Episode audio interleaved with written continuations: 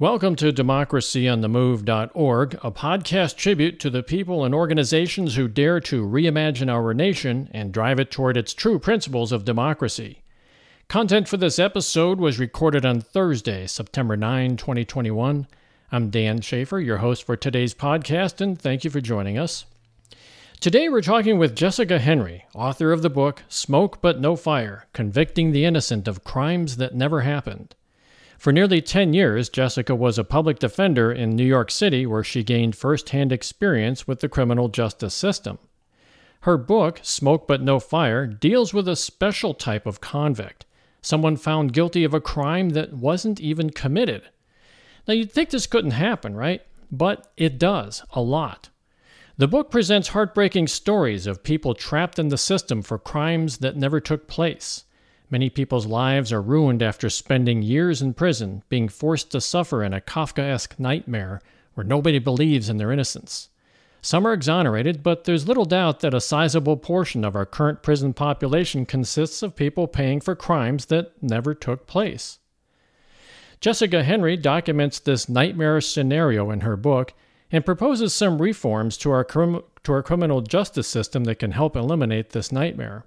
After her years as public defender in New York City, she joined the Department of Justice Studies at Montclair State University, where she is a professor and a frequent commentator on national television, radio, and in print media. Jessica, welcome to Democracy on the Move, and thank you for joining us today. Thank you so much for having me. It's a pleasure. Well, you know, the premise of your book is based on the fact that many people sent to prison are not only innocent, which is bad enough, but that a crime hasn't even been committed in the first place. And this is this is different from being framed for an actual crime. In the cases you cite in your book, there's no crime committed at all. Uh, it's kind of hard for me to get my head around this. So, can you briefly describe some cases where this has taken place so that we can get a better understanding of this issue? Absolutely. So, most people, when they think of a wrongful conviction, they think of an innocent person who's been wrongly convicted of a crime committed by someone else. And maybe your listeners have watched um, Making a Murder, or maybe they've listened to Serial. And those are the kinds of wrongful convictions that have kind of brought the idea that innocent people are wrongly convicted into the mainstream consciousness. What I wrote about in Smoke But No Fire is a subset of wrongful convictions, and that's innocent people who are convicted of crimes that literally never happened. And you asked for a couple of examples. Um, so one would be uh, Cameron Todd Willingham down in Texas. He was executed. So he was convicted and executed for setting up fire for an arson that resulted in the murder of his three children. So he was convicted of arson murder and he was executed. And the main part of his conviction rested on fire science that said, oh no, this fire was intentionally set.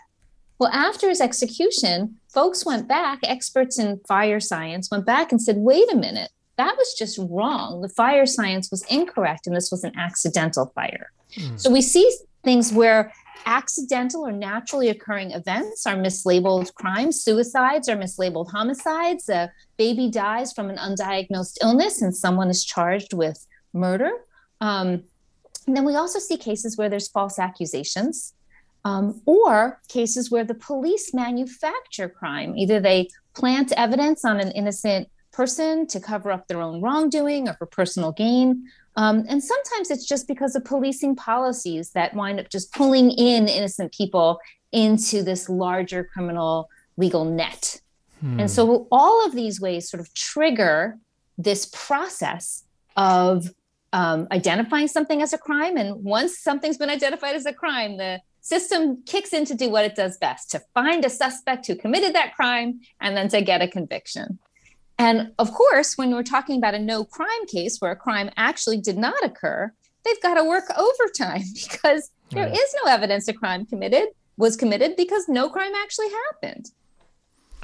So there's this sort of uh, bias that people get, right? When when a when some sort of event occurs, like let's say a fire, as you mentioned before, and someone says, "Oh, this was a crime," uh, that already begins to to pre bias people's minds, right? To, to have them search for a solution for this crime. That's that's an issue in itself, though, isn't it? When when, when you know when somebody misidentifies an event as a crime, that now suddenly they've got to find somebody. Right. So, you know, we talk a lot in, in, you know, in looking at wrongful convictions, we talk a lot about tunnel vision and cognitive biases. And what really winds up happening is when someone reaches a conclusion prematurely, um, let's say in this in this context that a crime was committed when none was committed, um, then they start to overweight and overcredit anything that supports the theory that a crime actually happened, and to minimize or dismiss or disregard any evidence that would suggest otherwise. And so tunnel vision is a real contributor to how no crime wrongful convictions happen and take root.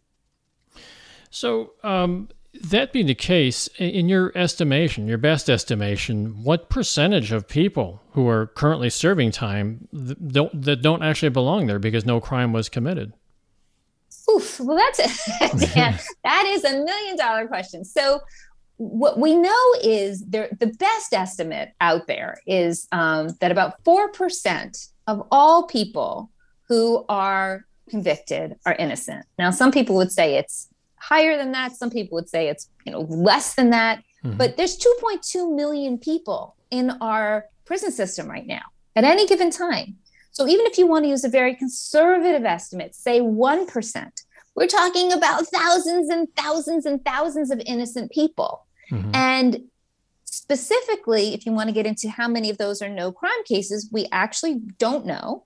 Um, but we do know that one third, one third of all known exonerations involve people convicted of no crime cases. So if you want to take one third and, you know, times it by the, the thousands and thousands and thousands of innocent people who are likely in the system, we're talking about a significant number.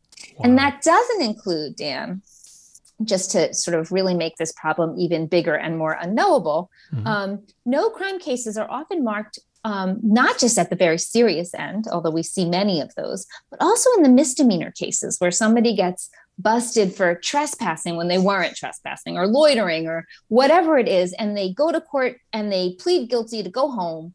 And we never see it again. They don't challenge the case, they're never exonerated.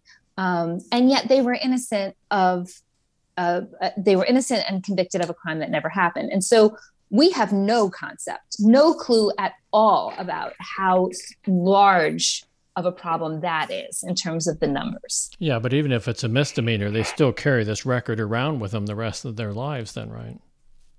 Of course, misdemeanor cases, people are like, "Oh, it's just a misdemeanor." They have significant consequences. Um, they're it's not just a misdemeanor; they have tremendous, some tremendous implications on people's lives. But what I'm saying is, most of the people who are convicted of misdemeanors don't have the energy, the financial resources, or the wherewithal to actually fight a conviction once it's been obtained. And a lot of folks plead guilty because, and this is also counterintuitive. I don't want to sort of ramble too far off away from this question, but a lot of people plead guilty, not because they're guilty, innocent people plead guilty, but because it's the most practical thing to do. They don't have the time or energy or resources to come back to court and fight the case. They don't want to suffer the indignities involved in going back to court, or they can't miss another day of work, or they have childcare to provide, or they are the primary caregiver for someone in their home. Um, and so people plead guilty for all, or because you know the consequences of not pleading guilty, of risking going to trial and losing, are so great. Yeah. Um, and so, but at the misdemeanor level, once people plead guilty, they often just let it go and they don't fight it and they don't move to have their convictions exonerated. Um, and so we just don't know about them. Yeah, I can imagine once you plead guilty, that in itself is could be used as evidence, um, legal or otherwise, against you. Yeah, sure, but there are but you know if you look so one of the sources of my data where, where, i that i use for the book where i get cases from and where i study some of the patterns that you see in these cases comes from what's called the national registry of exonerations. And for those of you out there who might be interested in kind of playing around with some data or, or just looking at cases it's a really fabulous user friendly website. Um, and you'll see in the National Registry of Exonerations uh, database that identifies just how many people actually are wrongly convicted who plead guilty. And it's a surprising number. Yeah, just as an example, I personally have someone I, I talked to, a guy by the name of Roshan Evans. Uh, he wrote a book about it. Actually, he wrote two books about it. One was called Stolen Identity. And right on the cover of the book, he puts his prisoner identification number on it. Uh, mm. he was accused of uh, sexual um, sexual uh, uh, misconduct, um, sexual assault, actually, which never occurred. And he he was a young as a young child he was brought up to always tell the truth right? The truth shall set you free. Mm. and he said one of the hardest things he had to do was stand in front of a judge and lie. And he had mm-hmm. to lie about his own innocence because leading up to that point he had uh, uh, even his defenders said look if this thing goes to court and if you're found guilty it's going to be 15 years Right. So he pled guilty, ended up doing jail time. Um, it, there's a lot of circumstances behind this whole thing. Uh, he did he did eventually get out, and um, but now he has this sexual predator um, tag following him around the rest of his life. And he started this organization called PureJustice.org, and um, he's written books about it and so on. So he's trying to get the word out there.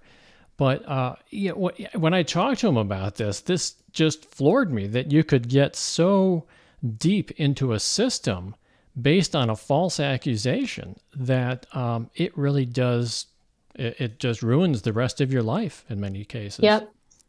Yeah, and I mean, so false accusations are one of the triggers for these no crime cases. And you know, one one thing that some of some folks that are listening may remember are the um, child sex abuse cases from the 70s and 80s, where daycare providers were accused of unbelievably outrageous behavior mm-hmm. towards the children in their care. And it turns out that all of these folks were wrongly accused and yet convicted and spent many, many, many years in prison, um, all for crimes that never happened. Yeah, I remember reading about one of them in your book. There were these people that were accused of having uh, these satanic satanic rituals where they were sacrificing babies and and, and, and no evidence. I mean, I mean, if a if a baby is missing, you know, there's going to be uh, somebody's going to say, hey, the, you know, my child is missing, but you know, none of this evidence ever turned up, and yet That's they right, were yeah. still convicted. That's bizarre. Yes. Dan and Frances Keller is who you're talking about, and they mm-hmm. were they ran a daycare down in Texas, and they spent um, over 20 years in prison based on crazy, crazy allegations about kidnapping children and taking them to Mexico to abuse them and bringing them back in time to, you know, be turned over to their their parents. I mean, just crazy stories. It would be funny, except for they were convicted and their lives were destroyed. That is that is just crazy, and and that leads to my next book, though. I mean, my, my next my next question. Um, how does this happen? I mean, you, you got to consider that that prosecutors got to be in on this, uh, judges, police, forensic experts. Uh, you have to have accusers, uh, perhaps some witnesses.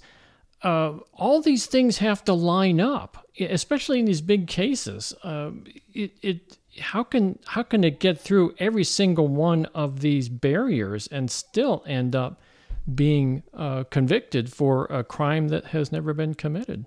Yeah, so it, you know, I don't think it's some grand conspiracy, although in particular cases it is in fact a grand conspiracy. But for the mm-hmm. most part, I think people, you know, somebody makes this designation that a crime occurred, and then, as we just discussed, kind of tunnel vision takes over, and everyone overvalues. So I'll give you a great example. I start the book off with a story about a man named Rodricus Crawford. And he was 19 years old. He had a young son who everybody said he just adored.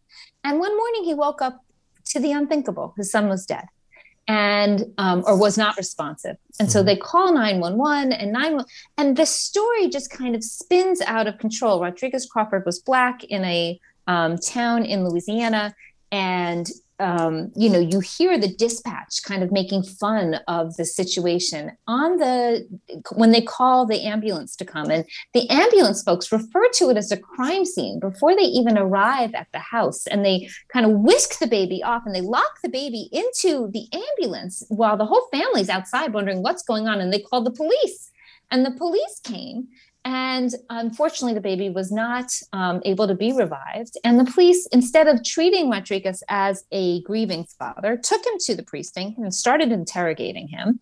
And one of the first responders kind of saw fluid and said it was abnormal when no one else uh, concurred with that later and that you know mm-hmm. claimed to see bruising that wasn't evident at all on any of the reports and then things went from bad to worse because everyone had assumed this was a crime the medical examiner decided that the baby had been suffocated even before the lab reports came back now the lab reports when they did come back showed the baby had sepsis caused by pneumonia hmm. And the forensic examiner was like, oh, well, that's incidental. This baby was suffocated. Wow. Yeah. Um, and Rodricus Crawford had the misfortune of being prosecuted by a DA down in, in um, Louisiana who loved the death penalty. He was known to be a hanging DA, and he was convicted and sentenced to die. And later, he was eventually exonerated because, in truth, the baby had died from pneumonia and sepsis. And each actor in the system was so quick to assume there was a homicide that they just disregarded the obvious, mm-hmm. which is that this baby was quite ill. Um, and so that's how this happens. Mm-hmm. It's just sort of a, a confluence of, and, and, race is certainly a factor for many cases, not all, but for many. Um, mm-hmm. Poverty is also a factor for many of these cases.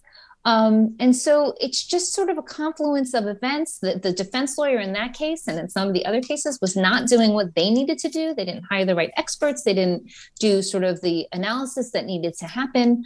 Um, maybe they didn't have the resources. Uh, maybe the court refused to appoint them an expert. Maybe they didn't ask. Um, but we see sort of all of all of the actors kind of lining up in ways that disadvantage and ultimately harm those accused of crimes who are innocent. Well, when you line up like the uh, uh, the prosecutors, the forensic experts, the um, the medical examiners, and so on, these are all people that are lined up against the, the potential um, um, defendant.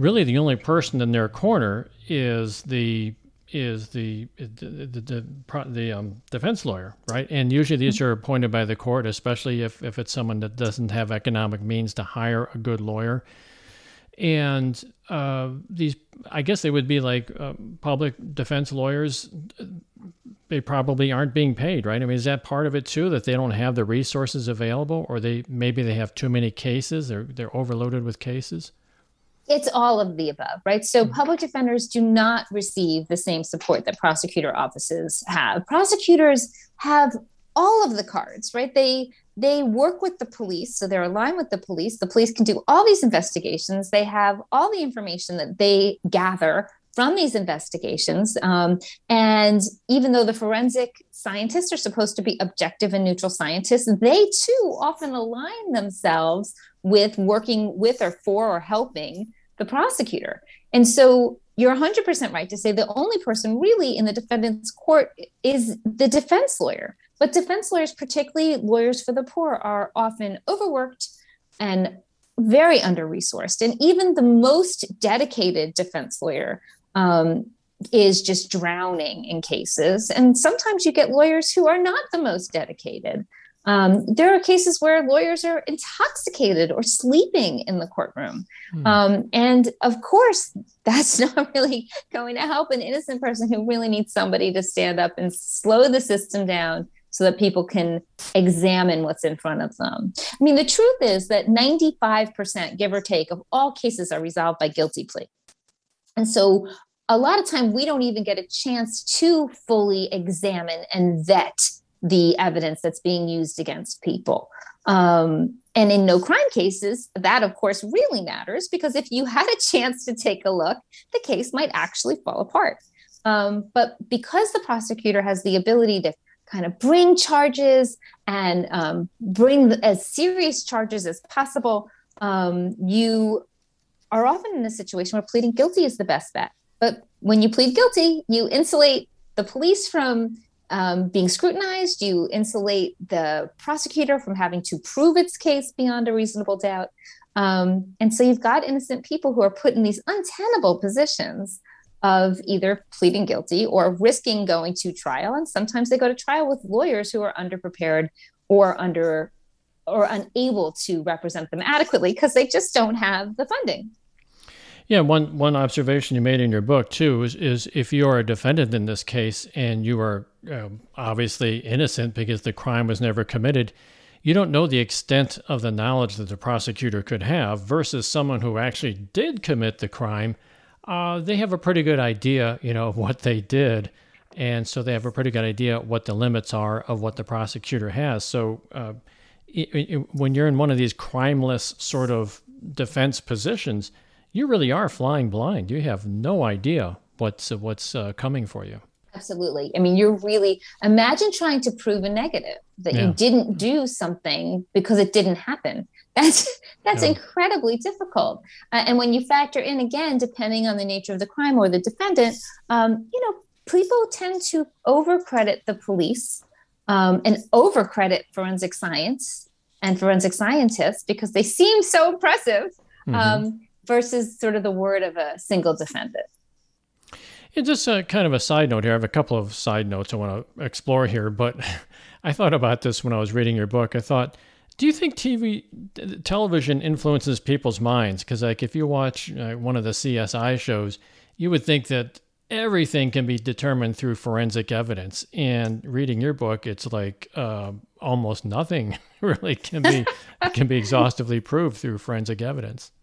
Well, that's right. I mean, I think there's a CSI effect today in the courtroom. If there, if a case does go to trial, and remember, very few cases do, but when they do, the jury is looking for that forensic evidence. Um, but what we know about forensic evidence now, there was a huge study done in 2009 and then follow up in 2015, uh, presidential we call it the PCAST. It was, you know, a gathering of national scientists and um, academics and, and sort of legal scholars, and they all came together and they really examined the state of forensic science.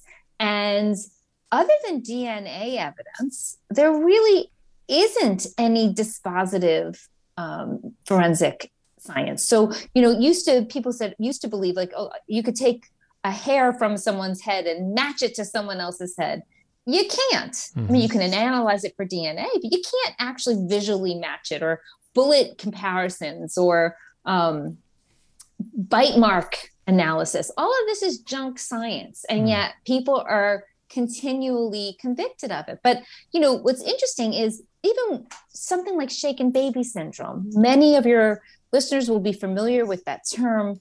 Um, it is this idea that you can shake a baby so hard that the brain is actually damaged um, and it can lead to severe injury or death. Mm-hmm. And the way that shaken baby syndrome has been diagnosed is that there's a triad of symptoms, right? Your brain, if there's brain swelling and then brain hemorrhaging and retinal hemorrhaging, right? If those three things are there, um, then the baby must have died from shaken baby syndrome. And because shaken baby syndrome um, occurs immediately after the baby is injured, whoever was last in the baby's presence is the person who must have shaken the baby. Mm-hmm. This is how it works. And lots and lots of people have been convicted of harming a child, sometimes murder, sometimes just, you know, a, a very severe assault cases um, under the shaken baby syndrome. Well, it turns out that science shows most people that it would be virtually impossible to shake a baby with the force you'd need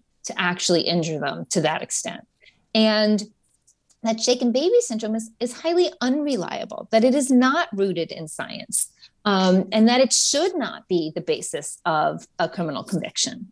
And that's kind of shocking because lots of people have been convicted under shaken baby syndrome.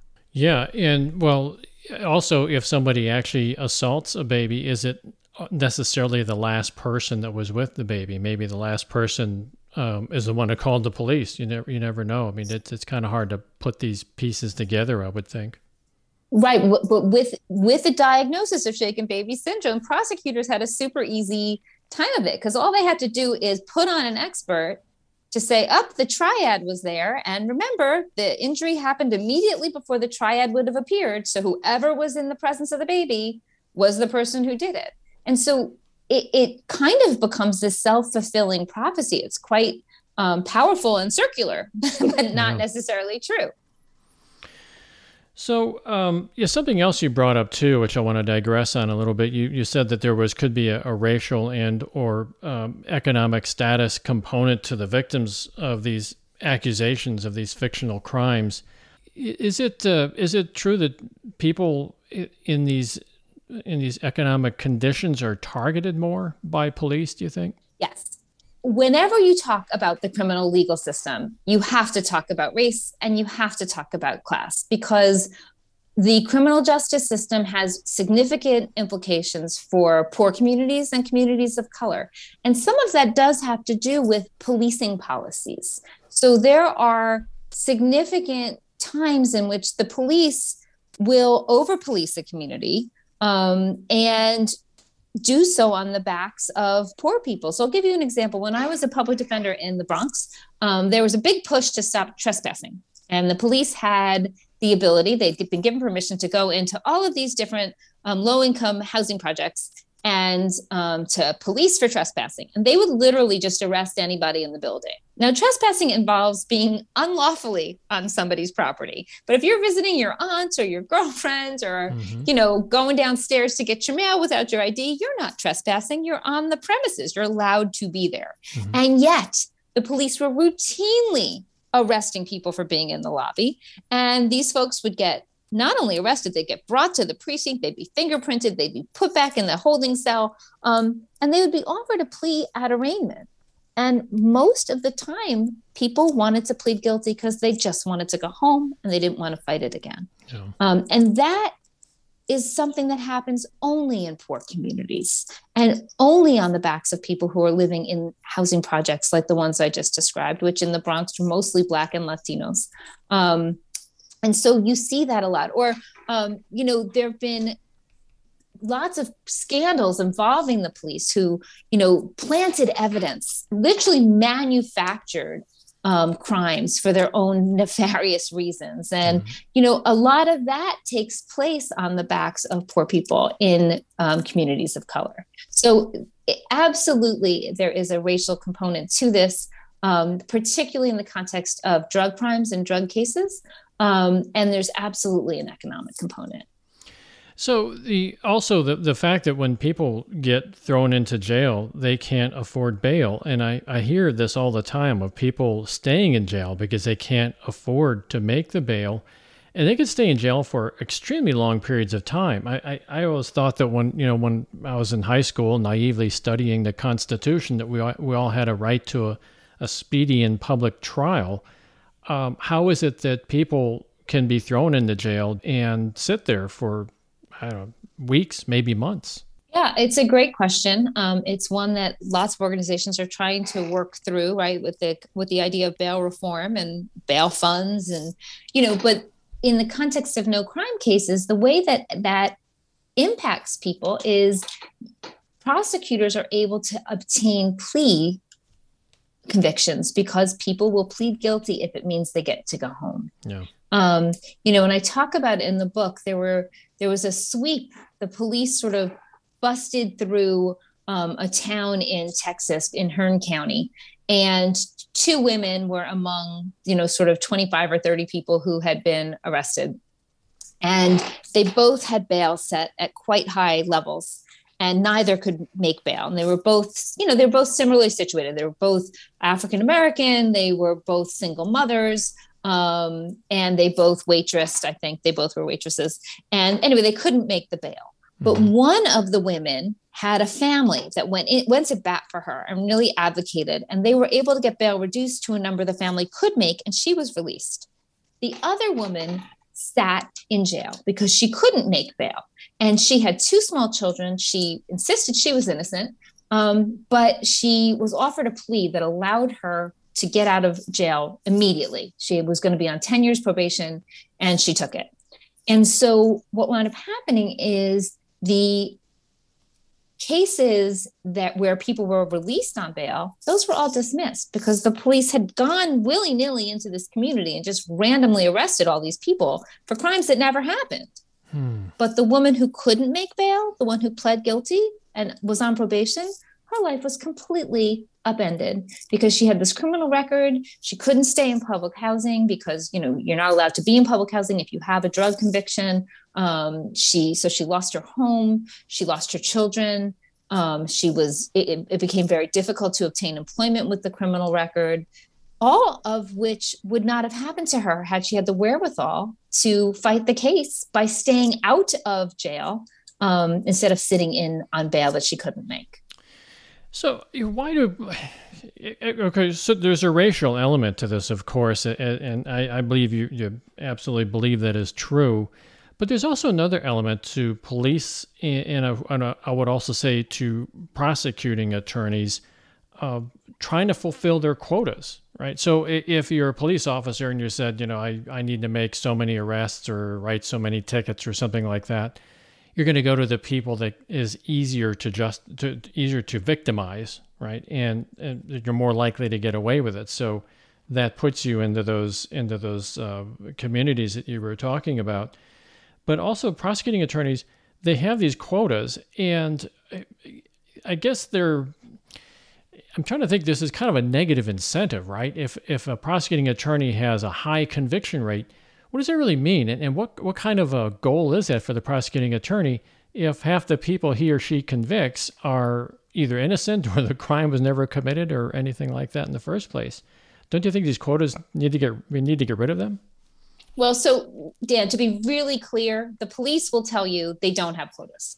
Um, in fact, quotas are banned in most places. Mm-hmm. Um, there are, they use language sometimes that makes it sound, sure sound like a quota. Um, but they will tell you that there is absolutely no quota. And the reason there's no quota, right, is you don't want to incentivize a police officer to go out and arrest somebody who isn't doing anything wrong just to make the numbers. Mm-hmm. Um, and so, just to be super clear, they would say there aren't any quotas. And yet, there have been many, many, many reports, including and lawsuits by officers who say they felt as though they had to make a certain number of arrests.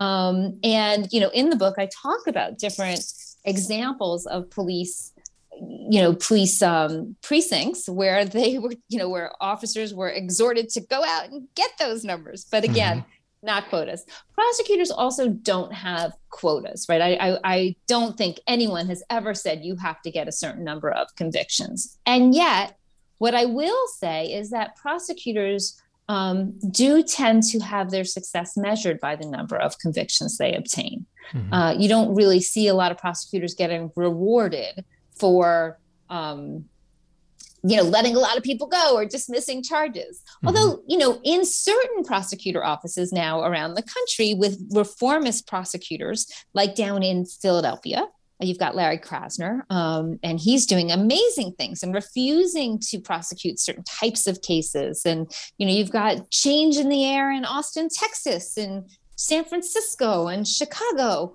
um, so you do have reformist prosecutors who are trying to do things differently. Um, but the, the general ethos in most prosecutor offices is that, you know, the folks who've been arrested are the folks who are guilty and our job is to get those convictions. Yeah. Um, and, you know, that is a mindset that can lead to wrongful convictions because they're not careful, right? They rubber stamp a police arrest instead of examining whether there's a factual basis for it. And they accept things at face value or they ignore evidence that they should really be factoring in when they evaluate whether they should proceed with the case. You know, prosecutors, instead of um, offering plea deals to make a case go away because it's not, you know, when, when, if, a, if a case isn't particularly strong, a prosecutor will sometimes offer a sweet, what we call a sweetheart deal, um, just to get the defendant to take the plea and make the case go away. Mm-hmm. But why should the defendant take a sweetheart deal if the prosecutor can't prove the case? In that instance, they should dismiss the case, no. um, and they don't. And so there's lots of ways in which prosecutors, um, in seeking convictions, are failing to do justice. Well, you, you talked about there not being quotas, and, and um, but there is kind of a, a hidden quota in a, in a sense. The district attorneys are generally um, get to, into those positions by being quote tough on crime. I mean, they're very they're very uh, influenced by the politics that are going on, and so if you have a city or a district that is uh, consists of a lot of constituents that want to get tough on crime and they want to pursue the war on drugs and so on, you got to get someone in there that that's going to you know feel incentivized to run the numbers up, right? Well, that's right. I mean, I, I think um, we do have when when we most prosecutors are elected, they're not um, they're not appointed, and you know what tends to play better to the public is this idea of um, getting convictions, right? I agree with you. Mm-hmm. Um, and yet, if you really think about what the role of the prosecutor is, it's to represent the people, and that's all of the people. And that includes criminal defendants, that includes the poor, that includes uh, people who are impacted when an innocent person is wrongly convicted.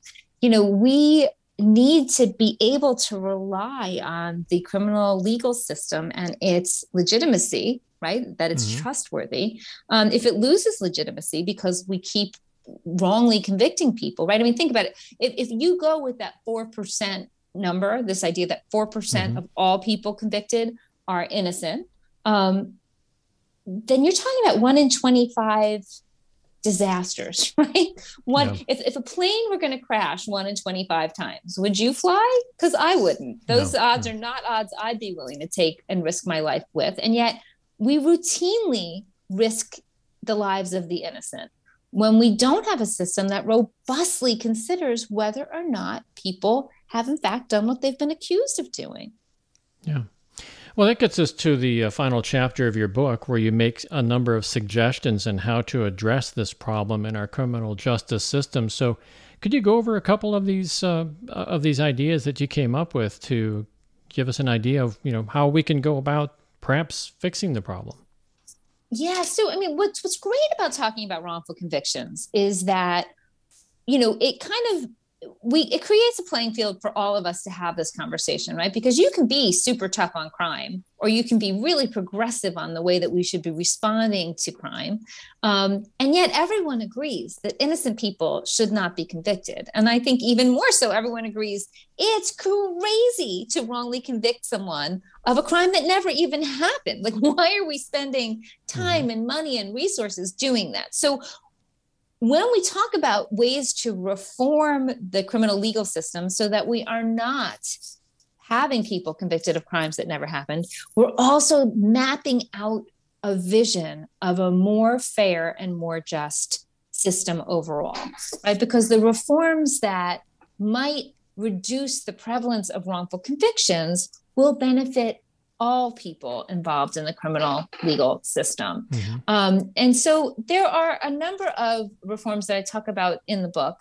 Um, and, you know, some of them involve changes to policing, right? Um, some of them involve, so for instance, we really need to think about how we label things as crimes. Like, should trespassing be a crime that the police can arrest people for? Mm-hmm. Is there a different way to think about that? Um, and you know, some of these progressive prosecutors are sort of saying, well, we're not going to prosecute low level marijuana. We're not going to prosecute trespassing. And that reduces the incentives for police to go into poor communities and to be really aggressive in the first instance. Mm-hmm. Um, we can actually hold police accountable. So when the police engage in misconduct, we can actually do something about it as opposed to allowing business as usual to occur. So I'll give you an example. In New Jersey, um, they've just now passed a, a, a law that allows for the publication of information about police who have been charged with misconduct. Hmm. That's really helpful because when a person is is you know arrested for something by a, an officer who has a history of misconduct, they will now know that, and it will affect whether or not that officer should be credited, right? Because in so many cases, they are blindly um, believed. Mm-hmm. And that's problematic. Um, another thing prosecutors. Prosecutors are fascinating in our legal system in the sense that they have absolute immunity. So when you want to sue a police officer, many people now know um, off, police officers have qualified immunity and that's a very high standard to meet right? Like you can't i mean we need to rethink i think how we define qualified immunity.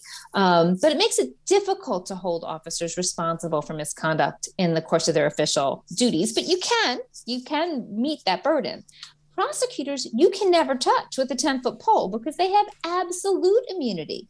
Not even surgeons have absolute immunity. You cannot sue a prosecutor for their misconduct.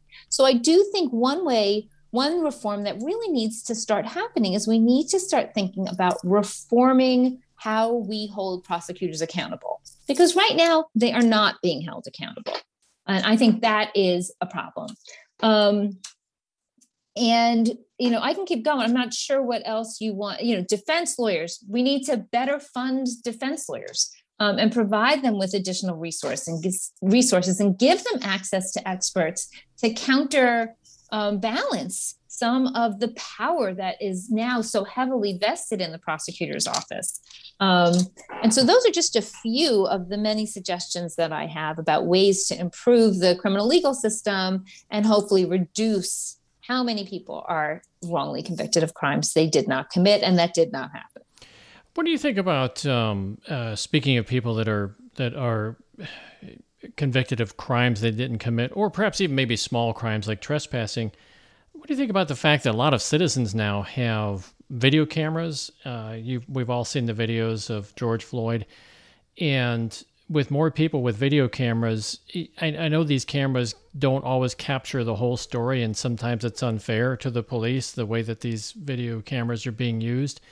But overall, it is sort of a check on police and helping them in the long run to become more accountable you know it's a fascinating thing so you know again in new jersey the police um, are now required to have video cameras um, and i understand that it is a complex sort of set of things but one of the things that is interesting is um, you know i talk about this one case in my book there was this guy up if you don't mind me telling a real quick story there was sure. a guy up in alaska um, named Wasily Gregory. He was a native Alaskan um, and he got arrested for resisting arrest. The officer said he would, you know, that he resisted arrest. And he went to court that night, pled guilty, went home. We never would have heard about this case again. It was just a little case. Um, and yet, what wound up happening is an anthropologist happened to be there, happened to see the whole thing. And she was so outraged, she filed a complaint. She said, I saw this all go down. And for no reason that I could see, this officer went over to Mr. Gregory and threw him down on the ground and beat him up and then arrested him. and the police were like, huh, and they investigated her claim. And sure enough, there was a security camera that captured the whole event on video. And it was exactly as this anthropologist had described. And Mr. Gregory was um, exonerated of this misdemeanor resisting arrest. But this case never would have happened had there not been footage yeah. um, the exoneration would not have occurred. And so that can be incredibly powerful. Um, but the reality is that many of these no crime cases would not be helped by the presence of a video because nothing happened. Right, right. Well, you're put in that position of proving a negative, but if you mm-hmm. have a mm-hmm. video, um, it can certainly help put together the story for the defense. Absolutely, yeah. absolutely, absolutely. I never quite understood that charge, resisting arrest. Can you, I mean, okay, how do you not get the charge of resisting arrest? So it just seems kind of silly in my mind, like a circular logic to, sort of thing. A police officer goes to arrest you for resisting arrest, but if you don't resist him, then he has nothing to arrest you for. Right. I mean, you know, I would assume there was some underlying, like, I yeah. don't know what he what the underlying thing was, but the the charge he pled guilty to was resisting arrest. Yeah, it could have been um, trespassing um, or something like that. Maybe you know, yeah. boy, I don't. Who knows? Yeah. Who knows? But yeah, it's a good question. So, uh, is there anything that ordinary citizens that are listening to this podcast right now, any anything that you can recommend ordinary citizens do to help stop this horrible violation of justice? You know, the the, the conviction of people of crimes that never occurred. Uh, what what can our listeners do about this? You know, I think if you're in a jurisdiction that elects prosecutors, I would highly recommend that you pay attention and you know support progressive prosecutors who are committed to criminal justice reform. A lot of you know in austin texas for instance they just opened a um, conviction integrity unit within the prosecutor's office. So they're going to be re-looking at convictions and seeing whether they their you know their colleagues got it wrong that can be incredibly powerful. So, electing progressive prosecutors, I think, is a great way um, for your listeners to get involved. Um, asking your legislator to increase funding for public defender offices and to level the playing field. And if you're in a jurisdiction that doesn't have a public defender's office, which believe it or not, some don't, maybe ask your legislator to create one because we know better outcomes come out of public defender offices than, you know, sort of appointing a divorce lawyer to represent a criminal defendant. Mm-hmm. Um, and supporting some of the police reform movements that are happening on the ground because ultimately the police are the ones who make arrests and if they are making arrests um, for crimes that never happened that's a problem okay that's good advice. We've been talking with Jessica Henry, author of the book Smoke But No Fire Convicting the Innocent of Crimes That Never Happened. Jessica, thank you very much for dropping by today and sharing your experience with us. Thank you so much for having me. It was a real pleasure.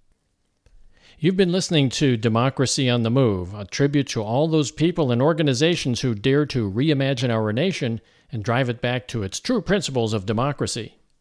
Please tune in each week where we will feature guests and topics that will keep you in touch with our march toward a more perfect union.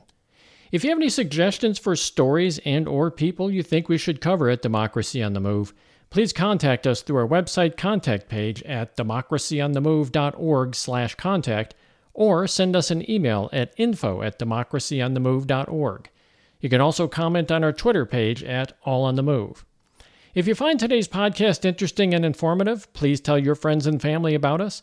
And if you would like to help sponsor the podcast at Democracy on the Move, please contact us through the website or email. I'm Dan Schaefer, your host for today's podcast, and I'd like to thank you for tuning in. It's been my pleasure to be with you today. Please have a safe week ahead, and we hope you'll tune in to our next episode.